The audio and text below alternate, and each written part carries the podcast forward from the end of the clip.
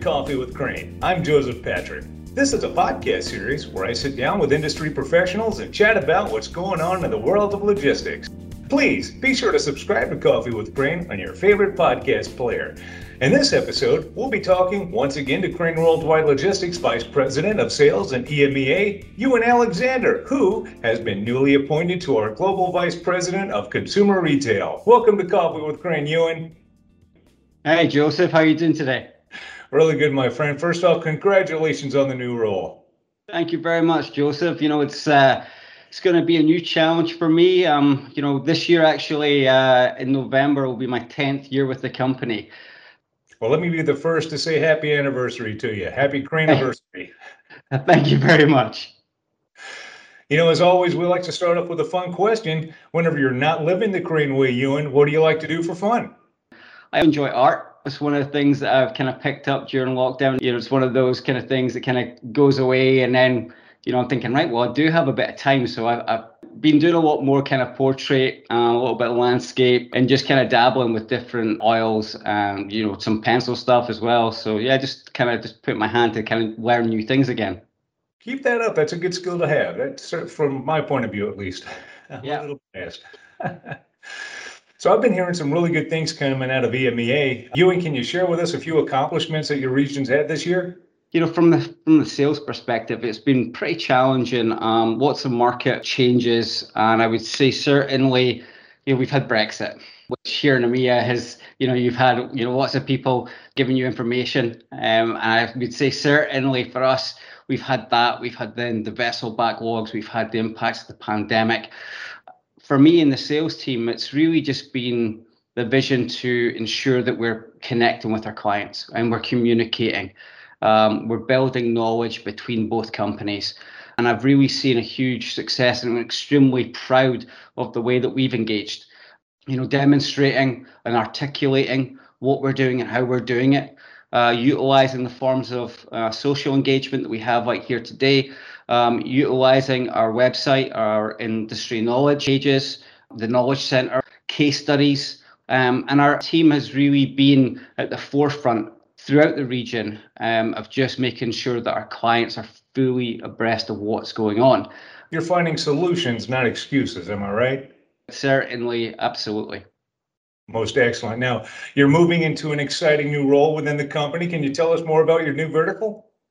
Yeah, absolutely, Joseph. Um, I'm going to be heading up the consumer logistics vertical within the company. So I'm going to be looking after and supporting our clients with the FMCG, so fast moving consumer goods, beverages, lifestyle, and within the retail fashion sectors as well.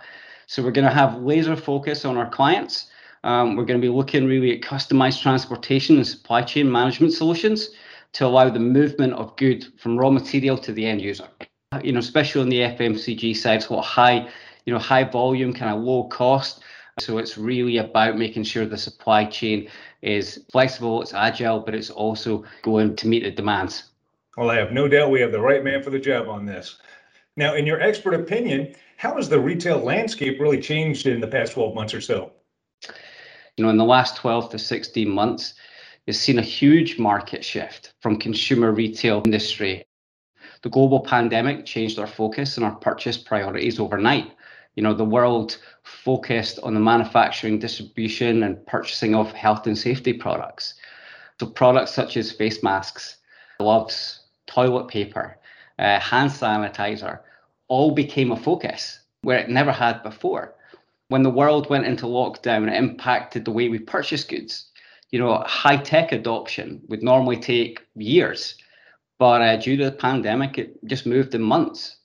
Shopping online or grocery shopping online, ordering supplies online, um, you know, the clothing and the department stores, you know, they've really got a fight on their hands along with the hospitality market. So, uh, you know, that's where I've seen a massive change, to be quite honest with you.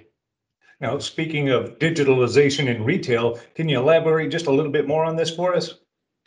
Yeah, sure, Joseph. You know, digital purchases went to unprecedented levels. You know, and, and the majority of retailers, um, many of the retailers were not ready for this level of e-commerce purchasing, um, and have now had to make key investments, and that's going to continue Now, you and you just gave us a little peek into the future for the rest of the year. What will the future of the consumer market look like for the rest of this year, do you think? Yeah, um, I would say that the increased retail demand um, due to the US and everywhere, you know, coming out of the pandemic, fingers crossed, um, yeah. given a, a bullwhip effect on supply chains. You know, in addition, you know, lack of uh, supply due to COVID outbreaks, uh, container shortages, port congestions, etc. You know, chip shortage. Yeah, you know, it, it's depleting inventories in the US and similarly in Europe and around the world. And you know, what will happen if this continues? You know, is you know people will start to panic buy again. Right. Um, stability in in the supply chain and demand has always been relied upon the forecast and effectively forecasting. And now with the increased supply chain turmoil, there has been distribution ahead of for the market and for the remainder of 2021 and potentially 2022. Um, you know, we're getting into the holiday seasons and you know continue probably towards the end of the year. Yeah, I see this to be you know hectic. And you know, my advice would be to really start working with your logistics and your supply chain partners. You know, start planning ahead. We certainly don't see the ocean rates going in the right direction um, for a lot of our clients. So really looking at solutions. You know, I know that the rail from China to Europe and Europe to China, you know, has, has really taken a huge leap in, in terms of uh, supply and demand. I would say certainly just having the availability of equipment on the ocean, right. don't see that going away anytime soon. And so certainly for you know the demand and you know if we go back to the kind of e-commerce side right. you know we're going to well, that's going to continue and so that kind of demand that we have um, and purchasing especially getting to that holiday season where we're buying a lot more you know presents and we're buying a lot more product it's going to have an impact and you know people i think everyone in this pandemic has certainly seen that you know logistics and supply chain has come right to the forefront you know, before I'm sure you had the same with your friends going, well, you know, what do you do? I work in logistics. I'm like, well, what, what does that mean? What is that? Um, now everybody, I think, around the world understands really. They the, know now. They know now for sure. And I think, especially when you're purchasing things, and you know, I think over here in Europe, you know, timber, you know, is becoming such a hot commodity. Prices have risen massively due to again mm-hmm. Brexit and everything else. And so when you're ordering things online, I think people are just expecting, hey, that'll be here in a couple of days. And don't, you know, they're now seeing the whole impact on, you know, where it's coming from, how it gets to me. Um, and I think people have a, a better understanding. Um, honestly, they have a better understanding of of the impacts. But you know, the consumer is the one that's being affected by the, the rise in the ocean prices and you know the the rise in the air market. And so my job and, and the team around me and at Crane is going to be giving the advice.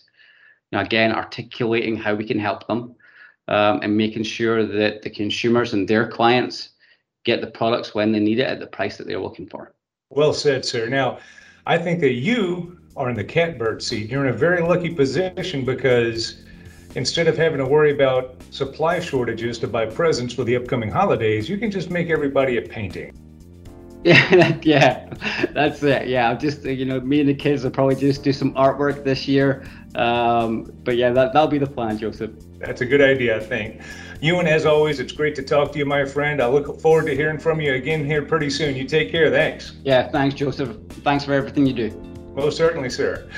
And thank you, dear listener, for tuning in. Please be sure to subscribe to Coffee with Crane on your favorite podcast player. And if you would, please like, share, follow, and comment. It really does help our little podcast to grow. So until next time, I'll keep a fresh cup waiting for you right here on the next episode of Coffee with Crane. Goodbye now.